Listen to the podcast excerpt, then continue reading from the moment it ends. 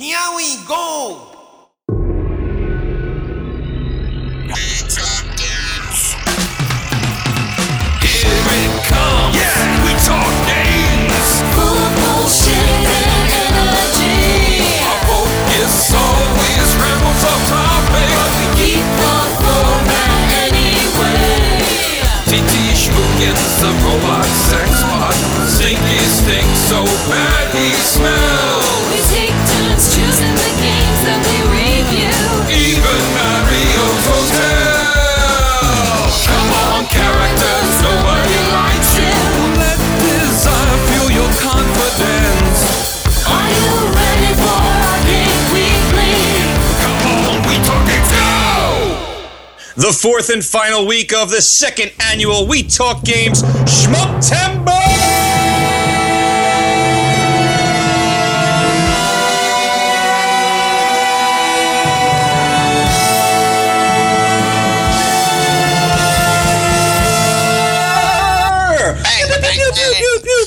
Pew, pew. This is it, Keith. This is the final week of Schmuptember. I'm very excited. We had a lot of great special guests. We have another great special guest this week. If you're just tuning in, this is We Talk Games Arcade Weekly. It's a weekly podcast. Whoa, fuck me in the face again.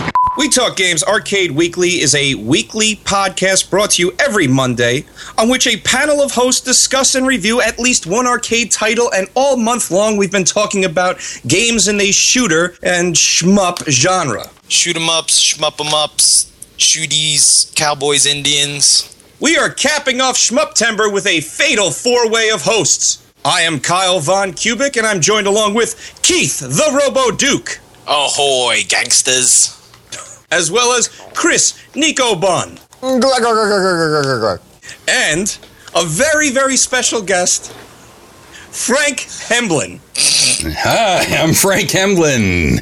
You might recognize me as my portrayal of Wiggly in Wiggly's Time Traveler. But not to be confused with Wiggly. No, I'm Frank Hemblin, of course. Frank Hemblin.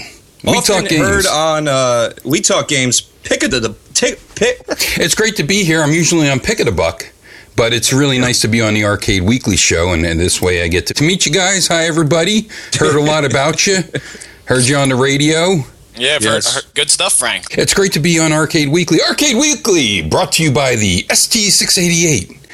ST688, clinic attribute, stomach ache of acute gastrics acute attaching, continuous pains at upper abdominal, chest distress, nausea, vomit accompanied with fever, bursting abdomen, diarrhea, among others, stomach ache of chronic gastrins, slow attaching with dull pain or distending pain, or burning in gastric cavity, which intensifies when eating cold or raw food, or bursting in upper abdomen with protracted declining of appetite, major sucked, white common lexion, and nervous limbs. ST688, get yours today.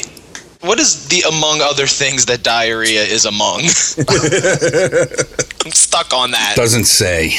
We're gonna let you pick this week's game to finish off Schmuptember. Right on. Well, I'm going to pick Dead Connection by Taito from 1992. So I hope you've all played this game. We have. Okay, good. Because unlike Pick of the Buck, we all usually play the same game together. Gotcha. Yeah. Except I, for when Stinky crosses the lines. I heard about that. It leaks through to the monthly pick of the bucks. Yeah. Everybody send in their buck today? Wait, what? Thankfully, we don't do that on the show. Oh, I never listened to this program. So, Dead Connection by Taito 1992. I really uh, enjoy this game. I wanted to bring this to the shooters. Schmuptember, single screen Eliot Ness film noir themed shoot 'em up with a set amount of mafioso characters you have to blast away or pistol whip to complete each stage. So, set the picture in your head a single screen level, horizontal, shoot the shit out of everything on the television. Right. Very small pixels. Small pixels, 1992 small pixels, big environments. Yes. Now I will And do. because of that, the game feels very big. it feels like you're actually in a giant opera house. now I will do what I believe you call in this program the king of making of mechanic. Close enough. So, Base Level Dead Connection is a game by Taito and was released in 1992. First game that I thought of immediately when I decided that I wanted to tell you to do. The first game I think of immediately when I think of Dead Connection is Gunfight. Gunfight and its sequel, Boot Hill. In fact, I could just leave my making of Mechanic at that game because of how much they share in common. Gunfight is akin to the Sumerian civilization. The Sumerians are touted as the first human civilization that really put it all together. They had multi level structures, they had real estate agents, they had homework, musical instruments that scored songs, intricate clothing that would fit right in with some of the garments still worn in the Middle East. These early civilizations were mostly gathered around modern Iran. Anyway, it was a crap load at first for the civilizations. It didn't spring out of nowhere like some hoo-hoo artists might write books about. Yeah, but it came from aliens. yeah, of course. Everybody knows that uh, because that makes so much fucking sense because aliens would make us dress in robes. Yes. And right, It's I easy to anal probe somebody in a robe if they're wearing pants. It's just way too different. Right, exactly. And they'd also make. Are we the only two on right now? I don't know. Drop a I'm comedy here. gold. Wake the fuck up, everybody. Yeah, this is. A, I hope that you It's have. the Your, last week of September. I'm just trying not to interrupt. I'm writing this shit on the chalkboard. I hear nothing. Yeah, I'm taking notes here, man. I thought this was a lecture. You no selling pieces of shit. Wake up. Aliens love- also notorious for making school children write "I hate homework," which was actually a Sumerian artifact that they found. Really? Yeah. What? So, yeah, I'm telling you, this community would fit right in, except for, you know, some rudimentary tools and stuff like that. But they understood three dimensional art. You know, it wasn't like the Egyptians were very flat. They didn't understand a lot about um, foreshortening and stuff. Uh, You know, they did in there. Uh, who the fuck cares? Let's talk games. Yeah, did they also build the first arcades? They did build the first arcades, and the first arcade game was club your neighbor with a stick till he's dead. Covet thy neighbor's wife. Yeah, indeed. Gunfight, 1975, manufactured by Midway. This was maybe like the fourth successful arcade game, and definitely one of the first original games. And by arcade game, I mean a coin operated machine. In the States, we first had Computer Space, 1971, by Nutting, where Atari first busted their, their nuts, I guess. Nolan Bushnell, Nutting Bushnell, which was pretty. It was pretty much a flop because people were like cave dwellers looking at an iPhone. The cabinet did make it into Soylent Green, so there's that. They, Yeah. Instead of the neon green and the neon, uh, what was it, red or yellow? I can't remember what. I think it was red. Yeah, I think it was red. They painted it white to fit in with the Dumb. Soylent Greenisms. Because some, both those, the green and the red, had the glitter flake. oh yeah, it was- Yeah, it was cool. they call that candy apple for some reason, like candy apple green. Called the flake candy apple or yeah, the color? the flake. Oh, okay. Yeah, fucked up. I learned that from assembling bicycles. We took car paint. By the way, so in Soylent Green, sometimes the machine was turned on and sometimes it was turned off. So that's kind of neat. They had electricity during the age of Soylent Green, which I think happened in 1978. I'm not sure. uh, in 1972, Bushnell, under the Atari name, put out Pong. And then there were a zillion Pong clones, most of them better than Pong. Next, I believe, came Tank uh, by as far as successful games go and, and really blockbusters. Tank by Kee Games in 1974. Kee Games was formed by some Atari employees that jumped ship, wink, wink. So during the early 70s here, it seems there was a technological germ that pretty much started in its infection at Xerox. And from there, the Apple strain, the nutting outbreak, Atari to Kee, Microsoft, and then all the Silicon Valley and beyond. Mm. And that's the American story of it anyway. Tank was notable because it was pretty much an introduction of a maze. It had two player dual stick, plus, you weren't only trying to shoot your opponent's tank, but there were also landmines throughout the mazes. Tank was able to achieve this high degree of realism and gameplay because it was the first game to have ROM. The Space Knight? Tongue in cheek, yeah, Rom, the Space Knight. Um, Where's okay. his movie? How about it? I don't know. They would just piss you off anyway. Indeed. They put him in like leather or yeah, something. they would. But I got to tell you, the action figure, like I loved Rom the comic book. I just, I absolutely loved it. The action figure, though, was just so bizarre. I love it now. But when it came out, I was like, his elbows don't move and his arms are like spaghetti compared to the rest of his body. His head's giant, almost as wide as his shoulders. And he holds this giant triangle thing that goes bleep bloop, and that's it. And he has a backpack. And sometimes he says things that you hope he's going to say in the laser blaster. And his feet are giant duck feet. You know, it's just so weird, the toy. All right. Anything, Chris? Anything Uh, about I, uh, I figure his mother or loves something? him at least. His mother. His, mo- his mother bought the toy. Here we are, head shaming and feet shaming the poor guy. I mean, is he even still alive? Rom? Let him down. Let him down. I don't think he was destroyed. Machine Man made a comeback, that's for sure. Anyway, I, I say the, the ROM bit tongue in cheek because it's still rudimentary white block sprites on a black field. Right. And do you know the story behind Kee Games? No. Really? I thought you would. Well, uh, Joe Keenan is who it's named after. He was a big publicity person uh, from Atari, and this tank game, of course, blew up because of its complexity compared to Pong and the and the other titles that were around at that time. Nolan Bushnell was probably laughing his fucking ass off because he created Kee Games, said they were Atari's rival, showed this off. He did this because Pong was sort of stagnant because of the saturation in the market, and because distributors sort of still held on to the uh, tradition of only dealing with one game manufacturer at a time. Yeah. Kee Games, because they had this awesome tank title, was able to make new deals with other distributors. So Sounds like some carny asshole thing that You ain't no one wish no would do. you ain't shitting.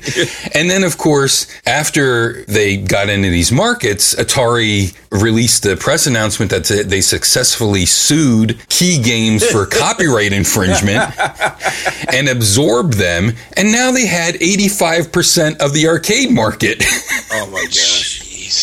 Because they said they folded uh, Kee and now they were absorbed into Atari. what a fucking shithead. You know, everybody says, oh, you know, a billionaire, self made man, and all this other shit. You know, like Donald Trump, self made. He fucking filed bankruptcy like five times, taking money from the American tax paying people. And you know that he didn't make any of his money through being a nice guy. He made it through all being a fucking dick to Sadly, uh, that's how most of those uh, rich assholes Exactly. is by being assholes. Hey, look at me. we gotta back it up on. Donald Trump though. He Okay. didn't make his money by being a dick. Oh, he made right, his money because his father was a dick. That's true. At least Nolan Bushnell made his own money by being a carny scumbag.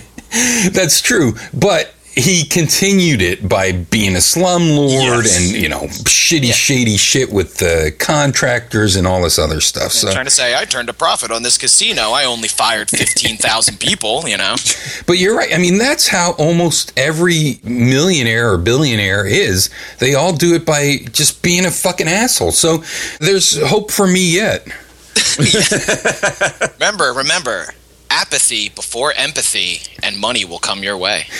And policy over ethics. Yes. And one year after Tank, and probably not the tank that Atari turned it into, in order to copyright the name Tank, they put an exclamation point after Tank. Wait, copyrighted that phrase? Well, then they could t- copyright the name Tank because of the exclamation point. So it's not Like- tank, it's tank. Listen, I'm still confused how you could copyright fucking Superman, Batman, Spider Man. You just put a fucking word before man. I mean, Superman came from what? Nietzsche? Yes, it's uh, the English translation of Ubermensch. Exactly. So, I mean, how the fuck can you copyright? Like, uh, you get Ball Man, you know? He's got a big ball on his face. Oh, you mean Vector Man?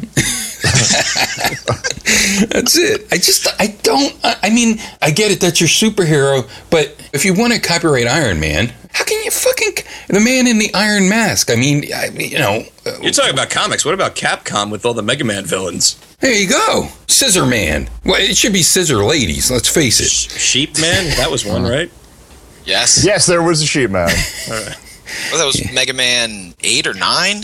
That was Yeah, there's a nine. newer one. Nine. Zero was always taking sheep man behind the barn. I don't know for what. Fif- Fifteen minutes they'd come.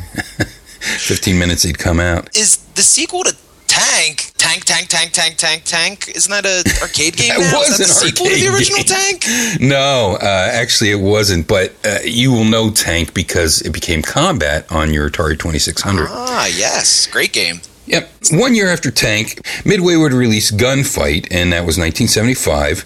Here comes the similar- similarities with Dead Connection, which would be released 17 years later. Gunfight was a cowboy themed shoot 'em up. It was popular, most likely because of the cowboy cinema at that time, much like Dead Connection drew off of popular cinema at the time. And you had to read Shane in grade school, so come Go back, away, Shane. go, come back. Did you say go away? I don't know. I always thought about go. Is it go back? Right? No, it's come know. back. My dad always used to say go away. I don't know. Maybe he was quoting it wrong to me. Yeah. Uh, did you ever hear uh, Mickey Mouse is getting a divorce from Minnie Mouse? Wait, what? I heard Yeah. Kermit and Miss Piggy were separating. No, because uh, she was fucking Pluto. No, Oh. will you fuck the joke? I up? know, because she was fucking goofy. But that's what the go away Shane. You know what I'm saying? All right, Yeah, it's a bear joke. Gotcha. Okay, so your gunfight was a cowboy, you shoot him up, and it was popular most likely because cowboys on the screen, and your characters could walk around pretty freely on uh, their own side of the play field only. There was, I mean, this is a two player game because we're talking 1975. There would be what would later be termed as interactive environments. In Gunfight, it was some cacti, some stagecoach, or other obstacles. Well, you, you could shoot into a stagecoach and wouldn't go through, but there's other obstacles like ferns and shit. Ferns. yeah, why not? They're lonely. They just, they just a tumbleweed in there. They're lonely cowboys. You know, they have ferns. Keep them company. They name their ferns. So there's other obstacles that you could shoot and damage in order to create holes in them, and then you can hit your opponents through the holes in these obstacles. And Dead Connection also has interactive environments. And in gunfight, Much so. yeah, and in gunfight you have the stagecoach that enters into the playfield, and in Dead Connection you have the mobster Studebaker that, for some reason, drives into an opera house. yeah. The best tie-in for this that I think was this was the first pseudo import game. I would consider it the first import game. Midway licensed Western Gun by none other than Taito. So not only was this first import game, but you'll notice its dazzling speed due to it being the first arcade game to use a microprocessor. Oh. Two megahertz, friends. That's a two followed by no zeros. Whoa. Don't let it blow your fucking mind. Too late. 1975 microprocessor. You think it was vacuum tubes inside these things, but no. Just as a tidbit, the 1977 overhaul had the white characters which would be upside down and refract it off the plexiglass like we'd see in asteroids and other things like that when they come out with a colored version of it, which is Yeah. just the same white sprites yeah, over top of a matte painting. And this Did was they do uh, that with Space Invaders as well? Did they reflect the screen, or did they just drop an overlay over? I can't. yeah, remember. yeah, yeah, yeah. Uh, I think it was reflected, right? We- Well, it was it was two things. They had a top sticker, which Mm-hmm. ma- would make uh, your different layers of uh, white goonies. What do they call the bugs? Space Invaders. Yeah, I think there's a name for them, bugs or something. Grabbed by the ghoulies? What? Yeah, that's it. Uh, do you ever see that movie? The Wolfman has nards. yeah, he does. Do you ever see that movie Ghoulies? Ghoulies? Somebody talked about that before. Wait, ghoulies? The little guy Yes. in the toilet? Exactly. So Space Invaders had that, and then they put the cratered moon on Yes. the uh, on the on the background art. So this had that matte painting of a, of an old west town, and the characters would also have expanded word balloons sayings that when they died or whatever they would say instead of the original got me which was in the was what they would say when they would die and then float up to heaven Yeah. they just on their back they'd float up to heaven and they also said zap and they said oomph. So that was a big improvement two more Yeah, words. And this version would also allow you to play the computer. When we talk about the missing elements of community and video gaming, like modern video gaming, and when we talk about the missing elements of community and modern video gaming, This would be a very early example because up until now, uh, at this time, even though you were in the arcade and putting cigarette burns on the arcade machines and whatnot, you still didn't interact too much after the single player games came out. But if there was a two player game, it had to be with another person. Yeah, because of the limitations of the programming. Like they didn't have AI, so you Right. needed a second player to Exactly. be the opponent. Yep. So Pong and the other games that I said, and, and this gunfight, Super Pong, tank, super, super Pong Duo, Yeah. Sears Pong. brand Yeah. Soccer. Yeah. But see, when the Sears brands came out, you had Highlight. You could play that one over 20 minutes. Okay, here we go. The other- other little observation I want to make is Pong had a potentiometer knob controller. Tank had dual stick with a thumb button as a finger trigger.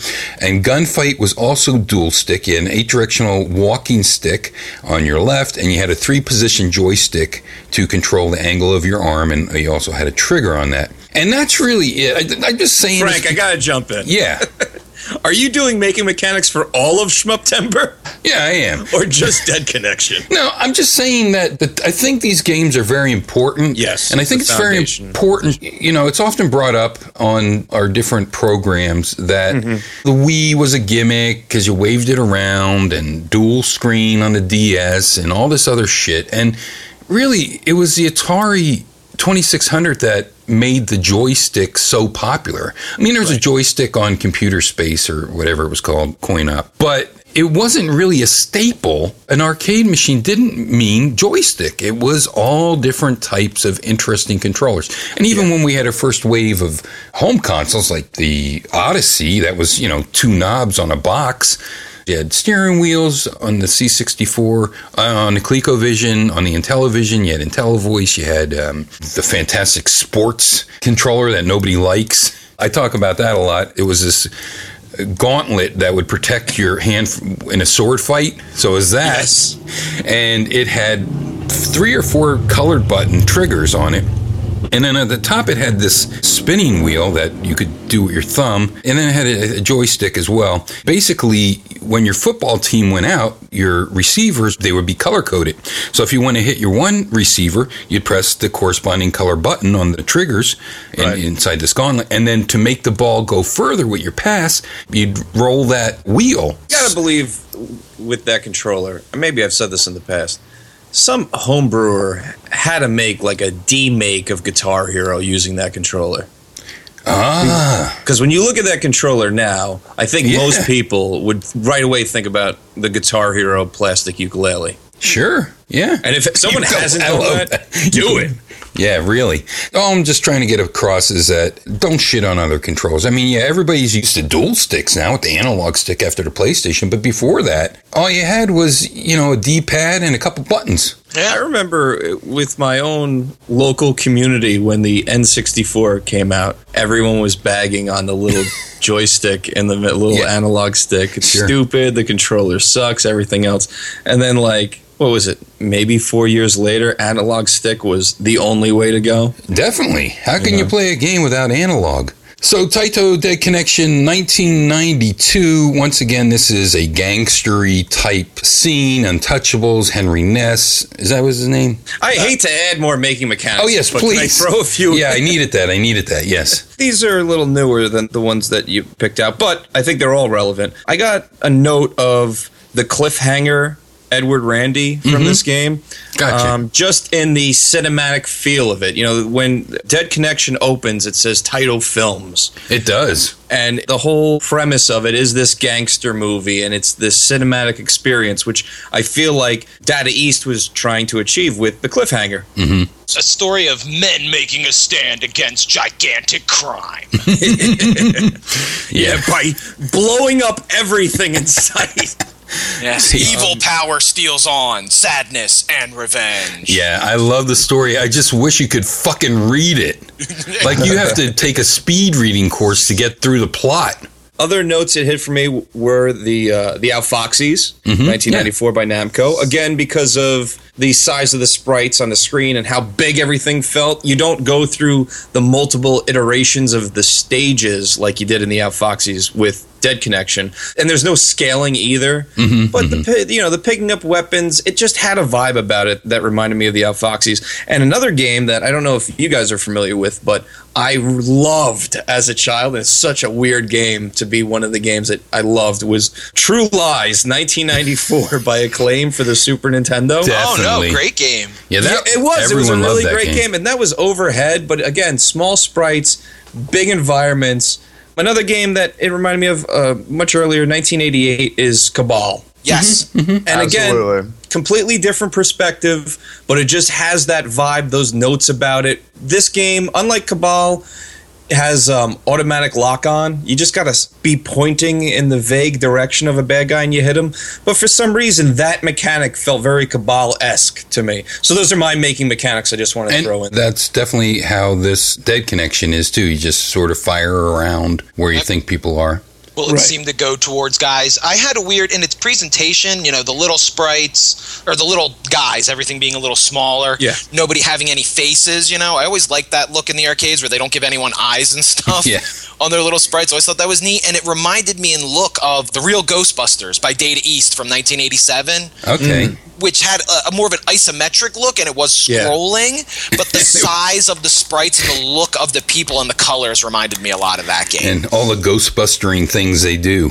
yeah, I and mean, all the come on, you Ghostbuster gotta, villains. Yep, you got to shoot the evil uh, Marlon Klux Brando, Klan Godfather. oh God, yeah, that game did have those weird KKK. And the Grand Wizard. Oh, I vividly remember uh, playing that game, and I think it was uh, Showbiz Pizza uh, as a child in the arcade. Remember playing that real Ghostbusters game, and it took me back there. And to expand on your Cabal mention, uh, Wild Guns by Natsume from 1995 for uh, SNES, I thought of Mm. That's a a little good bit as well. Which sadly, I have to mention Wild Guns when I looked this up on Google. It's now apparently a terrible racist Farmville knockoff.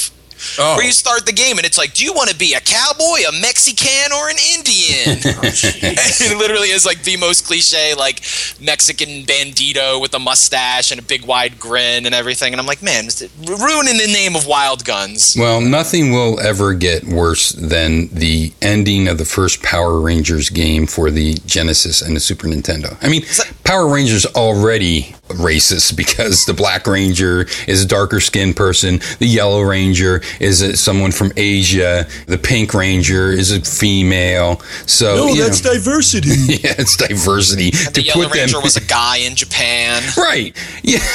Exactly. He's got a dick. Come on. Chicks with dicks. I guess uh, Asian that was playing that role was from the Philippines. Okay. Uh, I know I could have also mentioned Taito's 1982 Frontline and Taito's 1987 Operation Wolf, but I considered this genre of Dead Connection to have different mechanics that I wanted to avoid. But I, I'm glad you brought them up. It's true, they're all an amalgam, give you the feel of this, but nothing is quite like Dead Connection. No. So I just want to bring out what led up to this. Uh, I mentioned that you know cowboys movies were popular in uh, the time of gunfight. So you had the Untouchable movies in '87, Godfather 3 in 1990, Goodfellas when it's 1990, and you had State of Grace, Bugsy, The Krays, and of course 1991's New Jack City. Big influence. Yes. I remember Wesley Snipes making a small cameo in this game. And he evaded tax evasion. yes, when he didn't pay his taxes with uh, Chris Tucker. That, my friend, is gangsta. and he had to do time. Jesus. Uh, and, he, and he's still working. He's in a new Well, he's show. finally out. But I mean, he did a long stint. Holy shit. Yeah, Blade in jail. Why did they just film a Blade movie in jail where he was in like a vampire jail? Well, how do we know they didn't? Well, there's still time to release that. You just got to let the smoke clear a little. Filmed on Snipes' iPhone 4 while he was in jail. when he made either Expendables or Expendables th- 3, I can't remember which one he was in, which Expendables 3 I actually recommend. I think it's a pretty fucking good, funny, over the top, all action hero film. But I think it, it's definitely the best. The other one sucked. This one has comedy, and uh, Jason Statham almost got killed when the brakes on his car went out and his fucking car went off a ramp into the ocean. In the middle of filming? yes. Is that why he's not in the new transporter? He's like, I'm done. No cars. I do not know. I just know that's uh, that's interesting. That- That's what I want out of my action heroes, though. Did you ever see that one Jackie Chan movie where he, where he's fucking skiing on a ski board and he jumps onto a helicopter? Oh yeah. Uh, the fuck, you gotta watch that in slow motion. The fucking helicopter blade knocks his hat off. Wow. The helicopter blade knocks his hat off of his head. Oh, he, he's a maniac. That man should be dead. he really, Jackie Chan should be dead. I mean, remember, it was a Police Story one or two where he he jumps on that pole and slides down through all those lights? Yeah, and then lands on his head. Yeah, like he goes through the awnings, lands on his head. My buddy worked with him, you know, for the Jackie Chan animation. Really off of Dead Connection. Let's get into Dead Connection. Like you said, you're a small sprite and uh, you run around the screen. It's only two buttons. One fires your gun, the other one allows you to leap out of the way of danger. It does not make you instructable when you're leaping. And like I said, there's a set metric of enemies, other mafioso types. And what's the what's the Gambino family's name in this? Like Wambino or something? I don't know. They misspell family at one point. They spell it F A M I L I. Oh, that. But And I, I was love, like, is that the name of the family? Is just Famili or something? But I I think lo- the bad guy's name is like Narosia or something. I think is the Marlon Yeah. Brando looking dude. yeah, he's the big boss. But the one family that's obviously Gambino, I think it's like Wambino or something. Jeez. Very The Goomba family. yeah. Hey, Keith, you already touched on it. Why don't you describe the plot? Let's not Dead give away the ending, though. No, you don't give away the ending. Just No, give the I- setup. You play four guys. We're basically the Untouchables. You play one of four guys. I think it's, You were uh, dead all along. Yeah. And then That's the whole point. You're all actually ghosts. It's a dead connection. Kevin Right. Costner's his father. I can't remember all the guy's name. I think it's Philip and uh, Who I don't know. I just kept playing Gary because he had a wicked scar on his face. Can I tell you something? Why do you have four characters? It's a two-player game, game, and none of the characters are any different. No, No, they just have different know. coats and fedoras. So I It's think because that this is a knockoff Untouchables game. I got you. And it I, is the Untouchables. Because that's watch- totally Andy Garcia and Kevin Costner. He has Right, the two right. main guys, and then you have Glasses Guy and Gary with the wicked face scar. Shout out to the glasses guy. Whose portrait outfit color does not match the yellow that he's wearing. He pulls a Dick Tracy on you. yeah, This is the Dick Tracy game I wish we got. right. Basically, yeah. It's, it's just the basic story of a bunch of cops who I guess are above the law. Yeah, no Uh, shit. They fucking drive a car into a restaurant and Yes. start opening fire. God. You know, cops. Yeah, cops uh, uh, who bust into a garden party later in the game. Yeah, and just fucking kill. Fuck your deviled eggs. In fact, at that level, I have the list of levels here, but that Okay. level is fantastic because you show up at the garden party. First, you blow up whoever's house it is. At it's garden- on fire in the background. Yeah. the house explodes, and then you burst through the hedges and just start mowing everybody down. I mean, it's the same in every. I feel like I'm the bad guy. Like, you know, the opening, it's like okay, they shoot some girl in the opening scene. You need to get revenge because there is sadness and revenge There is. in this game, and you basically go on the hunt through uh, first the Hotel Diamond Queen to, to shoot up a bunch of guys. There's actually a guy behind the uh, the front desk who's just throwing like. I feel so bad for front desk, dude. Especially somebody who has worked a front desk at a hotel. That's oh, that's everyone's nightmare. But he's man. I didn't realize you were supposed to shoot him either. Because he doesn't seem that threatening. I don't think you can No, no, shoot him. no. He, If you shoot him, you can shoot him. okay.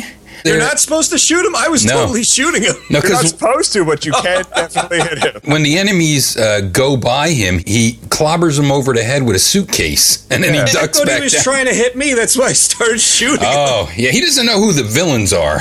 A little improvement that would have been neat is if you gave it like an Area 51 thing where like don't shoot these guys or Mm. like you'll take damage or something because there's also a moment in the hotel you hear like ah and this lady goes running across the top on the balcony Yeah. and a guy in a towel comes by like chasing after her or something. Right.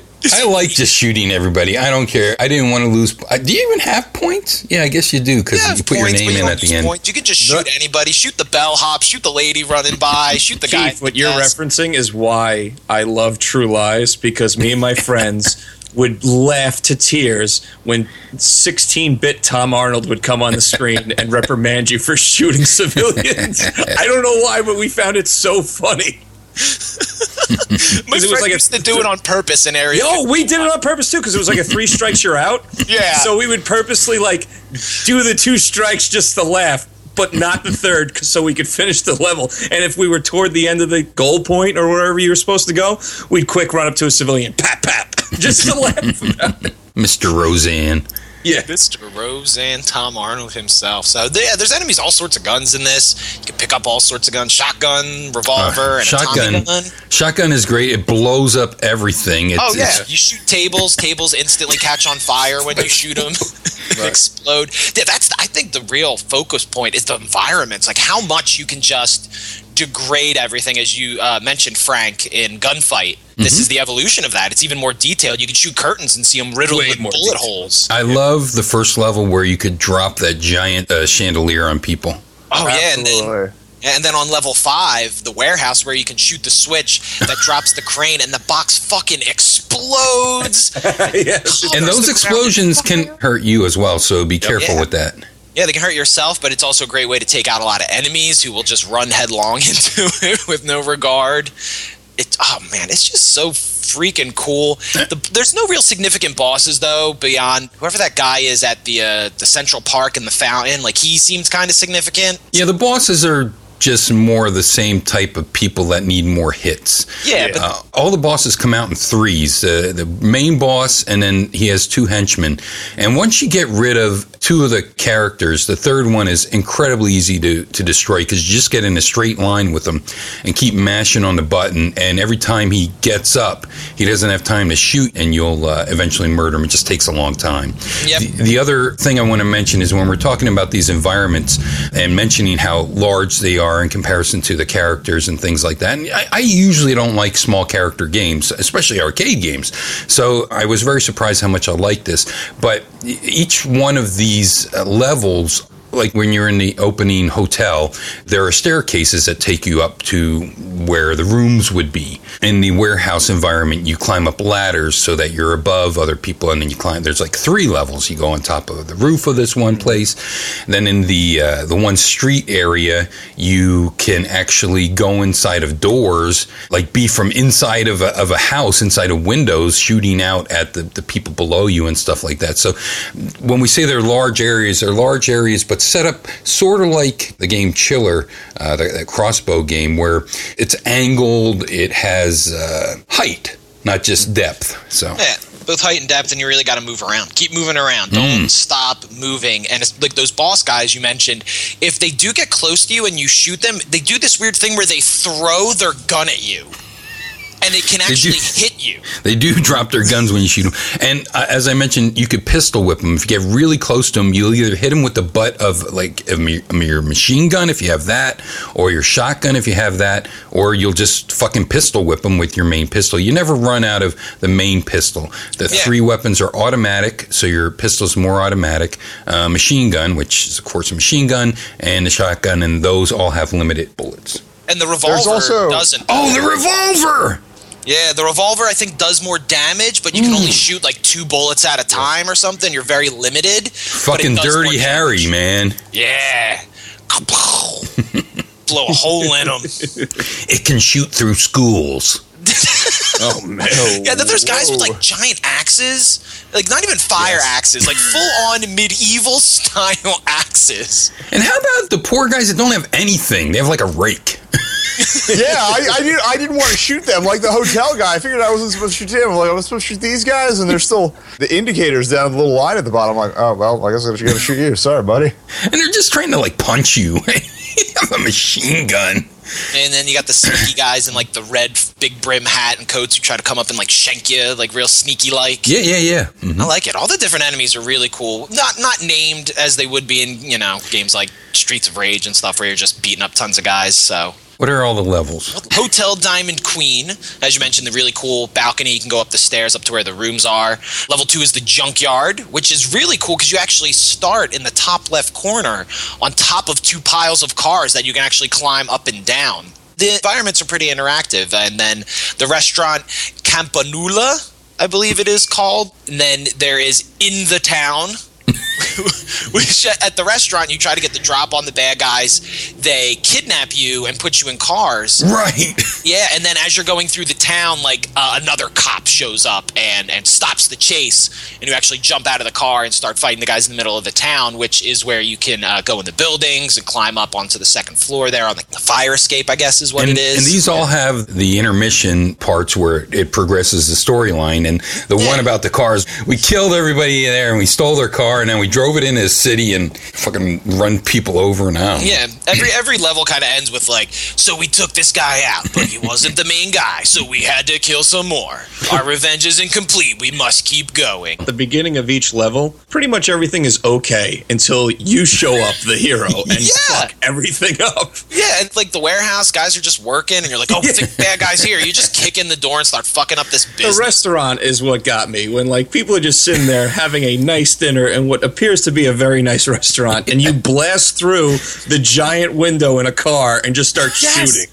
That is, yeah, that's one of the best parts. Is you get that very like Dukes of Hazzard, like hit a ramp, blast through the car, the window of the restaurant, pop out gun. Yeah, like I said, I feel like you're the bad guy. These people are. 'Cause having What nice- are, what are they doing there? They're eating dinner Yeah. in, in the warehouse. They're just moving boxes around.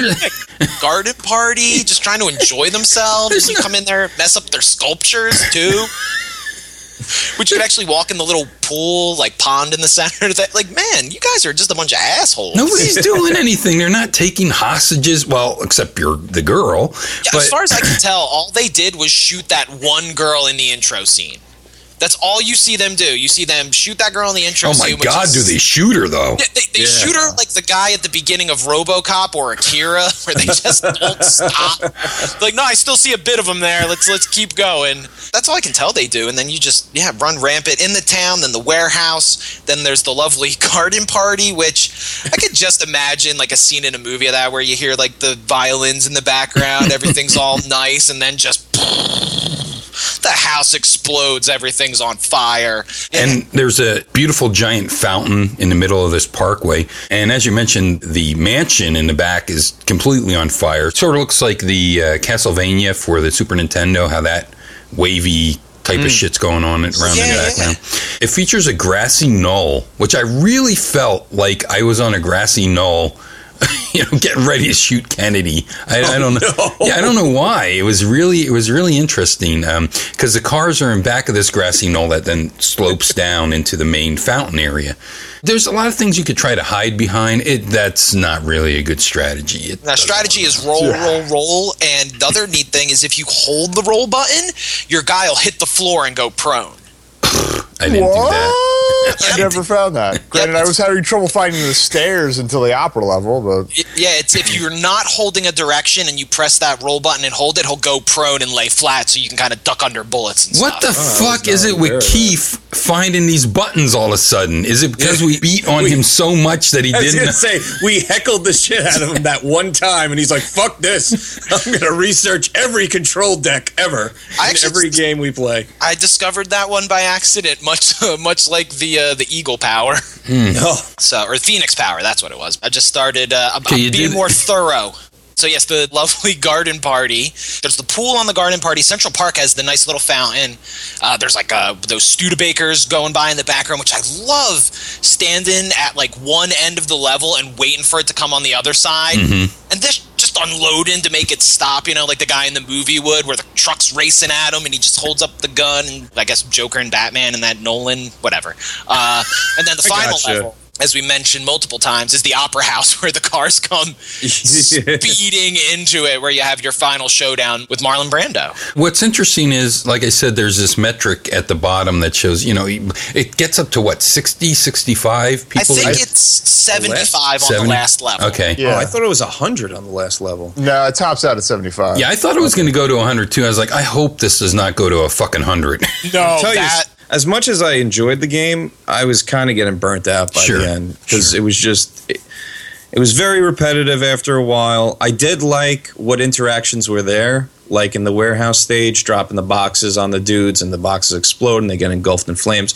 I would have liked more of that, Yeah. more interactions in the levels.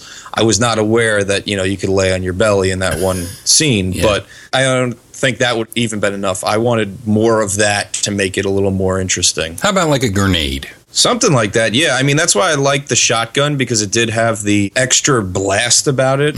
You know, that radius that it would blow up. It just needed just a little bit more. And I mean, maybe I'm judging it too harshly. It is 1992. It is doing a lot right.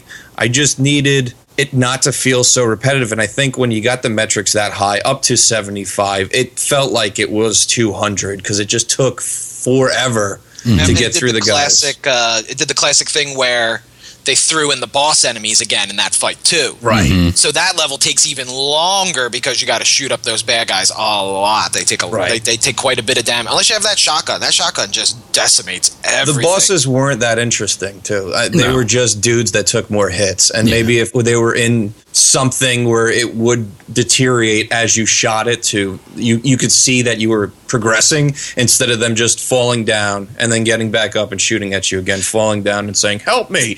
Like if they were in a car and you were shooting up the car, or they're coming at you in a truck and you're shooting up the truck. Again, not trying to bag on it. Really enjoyed the game. It's just these are just little things that after a while I'm just like, uh, okay. There And seemed to be some kind of story with some of them. Like I said, that guy in the Central Park who's wearing all black. oh, Like when you without a doubt, they made a they made it a point to have a story in it. Yeah, I, like, feel like they beat- went in beat like we're gonna make a cinematic game. I just feel like it wasn't after No. a while. It wasn't that fun anymore. Yeah, totally. But that boss, they say something, and like afterwards, it's like, oh, he was just another old mob guy, like all the rest. And I'm like, so he's like the old guy in Boondock Saints who shows up with the mm-hmm. guns just to like fuck shit up. He's like the mm-hmm. guy they hire at the end, like, here's our last shot. Maybe we can bring this guy out of retirement to take out the cops. I don't know. I always look too much into things. Here's the problem. If this would have come out after Sin City movies instead of the Untouchables movies, then I think we would have a lot more interesting bosses and stuff. But because it really tried to stick to that Untouchables reality, Yeah. of course, you get shot 18 times or whatever, you're okay. Uh, but uh, I think it was just trying to stick with those themes, and that's why you had such boring. It's very typical for a Japanese game to. Okay, everything's very normal. Your normal army men, your normal uh, gangsters, cowboys. Here comes the boss. He's in a giant mech suit that looks like a gorilla. You know? Right. um, they didn't go that direction. So I understand it. I understand the repetitiveness of it. Here's a game that it's one of the few arcade games I think that we've talked about that all you need is time and maybe one roll of quarters and you could get through the game and mm. feel like you had a fun time. It was a fun ride and you beat it. One of the bosses, I think, is a Frankenstein. Because eventually, when you shoot him enough, he drops his gun. He puts his arms straight out Yes. like classic Frankenstein and just walks at you. Yeah. And that, that's all I got. What'd you have, Chris? Uh, mechanically wise, I know Keith mentioned having like little indicators as like the don't shoot thing. They should have thrown that in there. I would have loved to see just a flash for a couple seconds at the beginning of the level, just point at where like stairs are. Like I said about the opera house, there were a couple guys up in the balcony that I, I could not hit even with like the angled shot. I finally found my way up there. You're like, I'd already shot out the curtains, but I didn't realize you could go up through that gap. Also on that stage, a lot of the bosses, especially, you can trap them on the stairs up to the stage and Yes. just wreak havoc if you don't have the shotgun. Just the AI somehow just gets totally hung up there. The other problem with the opera house is that there's three sets of steps, so there's not a lot of room for you to try to shoot down. So you end up walking down the steps instead of shooting down at them. If there would have just been two sets of steps where you'd have like a little middle part, I think it would have been a lot easier. Well, you got to get your cardio in. I mean, come on. But that was annoying to me. It's like, okay, I want to keep, I want to shoot down at these dudes. Uh, wh- What's happening? The only other critique I have of the game is the music. I didn't think it was fitting, and I thought it was kind of phoned in. Hmm. Um, and Yeah. it- I don't know if you guys agree, disagree. Sounds like Chris agrees, but it, it didn't help with the overall feel, the repetitiveness. I would totally play this game again, just not by myself. I'd, I'd want to play Yeah. with this second it'd more player. fun with- yeah, two people would be more fun. I like Yeah. the sound effects. The music wasn't very good, but I do like all the voices. It's still in that age of like you can barely understand it. yeah, the most you can understand is when you die and you go, "Damn it!" Yeah. Yeah. Or the guy's going, "Help! Help!" As like you're shooting the shit out of them. They're trying to crawl away on their hands and knees. you are just merciless in this game. They killed that woman in the beginning, so they deserve it. Yes, It's true. exactly. They killed and that so one. do all the innocent bystanders trying to Yeah. enjoy their garden party or eating their uh, crab dinner. There's a- They let it happen. but they're, Yeah, exactly. then they what? Kidnap the sister or something? Yeah. So she's yelling help out the back of a car every now and then. You're Yeah. trying to rescue her. In the town level, the guy who rescues you, who gets shot, is I believe her boyfriend. So that's why he Fiance, actually. Fiance. Yeah. Fiance, yes, even more than that. As I mentioned, a lot of story, no time to read the fucking story because sometimes you have to reread the English that's going on and you get hung up on that. But still, I wish I could have read more of the story since it's so story centric. So, the ending of this title, do you think it was ballsy or frustrating? I'll go first, I guess. Uh, ballsy. That's what I think too. Yeah, I say ballsy. Very ballsy for 1992. Conceptually ballsy, but gameplay wise frustrating. yes. Well, the You eyes gotta have go the it. half and half on that one. The eyes have it, my friends. I really thought Kyle was going to say frustrating. I don't know. For some reason, I thought that uh, you didn't care for this game very much. No, I did like this game. I am recommending this game. I think people should play through it. I think people should play through it with a friend. They'll get more enjoyment out of it. I played it as a single player and it was kind of boring after a while Yeah. because I'm just sitting there doing it by myself. And I imagine with a second player, it goes a little bit more smooth, a little quicker, and a more enjoyable experience. But I did enjoy this game. There's a lot going right for it. The cinematic choices, the sprite work, the interactive environments, the kinetics. It feels good to play the game. The controls are are good. You know, they're not amazing, they're not great all the time, but they're solid Yeah. and you don't have trouble playing the game. No. You might get hung up in some areas, like on some steps or in certain corners of the environment, but overall, it's a good experience. It's a solid game. Yeah, it's quick response. This was- Fun. Recommend it. yeah. This has been really fun to be on Arcade Weekly. I'm really glad I was here. This was a huge. We're glad you were here too. ve- very long program, but a great way to to bring a this this shooter To bust the cap into Schmuptember. Exactly. So why not? We got the four bangers on here. We're gonna go out banging. Yeah. What do you do? Movie titles? Okay, here here we go. Everybody's movie title. Say it at the same time. Dead Connection. It's not Eliot Ness no more. We're not Eliot Ness no more. I was going to go with Dead Connection. Touch the untouchable. Dead Connection. Why the fuck is this called Dead Connection? Sounds like. Hello, operator. I have a dead connection. The operator wouldn't be able to hear you if you had a dead connection. Why that's why you got to jingle the fucking hang up thing. My movie tagline was Miranda rights are for pussies or How I Learned to Stop Worrying and Love to Eat Lead. nice. That's great. Uh, my tagline is Dead Connection. This guy is never on time. I mean, how many places do they tell you this guy is going to be and he doesn't show up? It's, it's awful. I think I think there's like some guy behind the scenes pulling the strings just to fuck with everybody. It just came to mind. But the most frustrating part of this game for me was the fact that there were four fucking characters, and only two players, and nobody was different. And I think that I was like, well, I guess I'll switch one over. yeah, they, they could have easily, like, when you start up a character, you start with a Tommy gun. They could have easily given each one a different gun to start. That's what I was expecting. And yeah, like, oh, this guy starts with the shotgun, this guy starts Right. with the revolver, this guy starts with the machine gun, you know. That would have been a great improvement, actually. They're the same size. They just have a different colored trench coat. Yeah. You know what? If you took the mechanic and you dumped in the franchise of Dick Tracy and you made it a little more comic booky, Yeah. it would have helped a lot. Because then Yeah. at least the, each area's boss would have something distinct about them prune face, flat top, Right. fuckhead, whatever the rest of the Dick them are lips. Yeah, d- dick lips. Did you say dick lips? Yeah, don't you remember Dick Lips? He was my favorite. Uh, Breathless Mahoney, that's one, right? yes. That was uh, Madonna, yeah. oh, spoilers for Dick Tracy. What wasn't wasn't there baby head or baby? Babyface. Maybe. Hey, what else we got? We got a lot more to get through. Do we got to plug next month's theme Yeah. Ooh, this is a good one. because we're in October. This was our second annual Shmuptember, but next month we'll kick off our first annual Spooktacular. Our weeks of ooky and spooky arcade games. In previous versions of the program, we always had our Halloweeny episode, but that was when we were a monthly show. So now we're going to have each week that will be somehow spooky.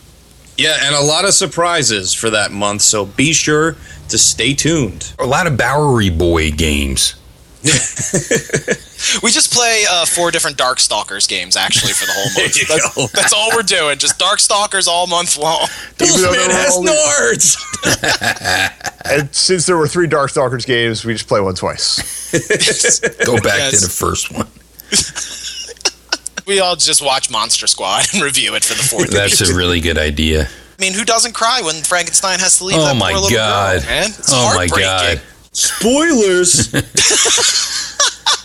Phoebe! Awesome. What, what does he say?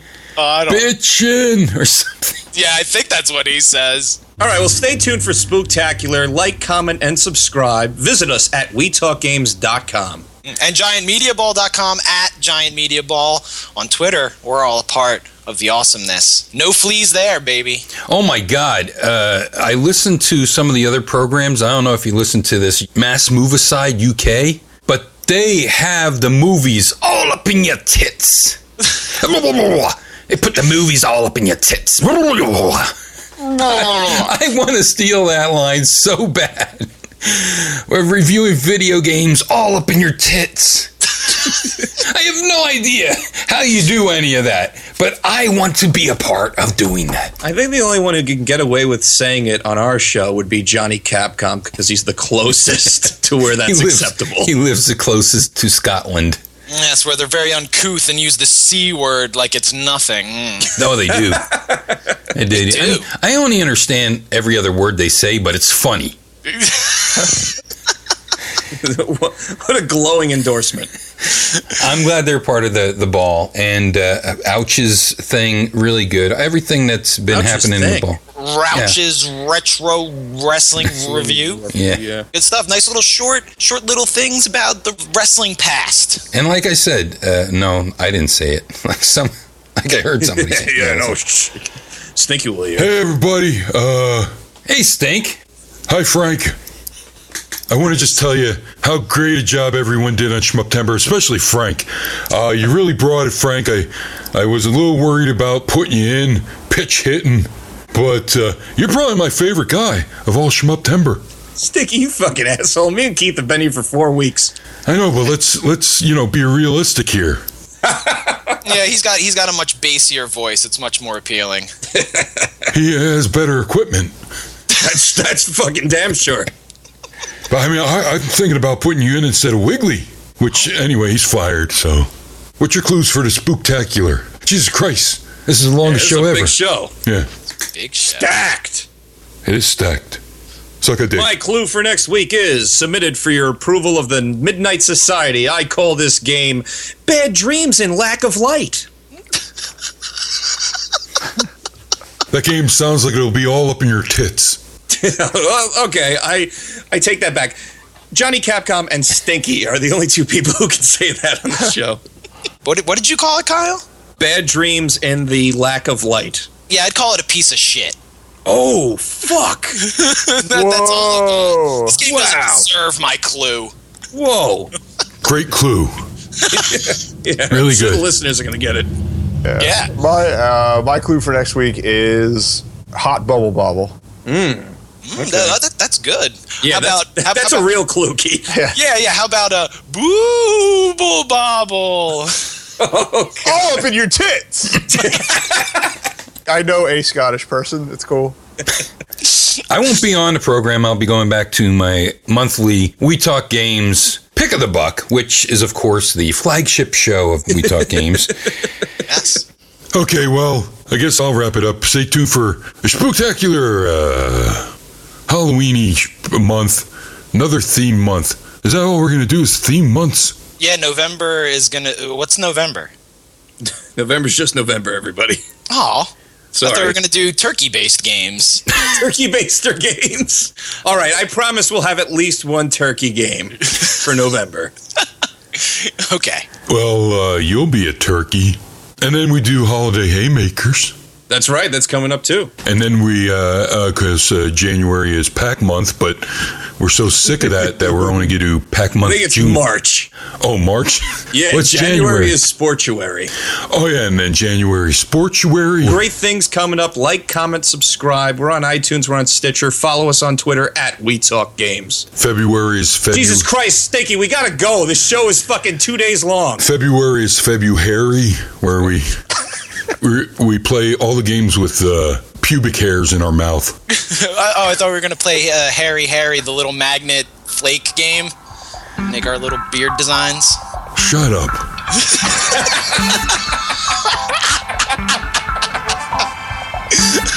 okay, we'll be back next week. Bye.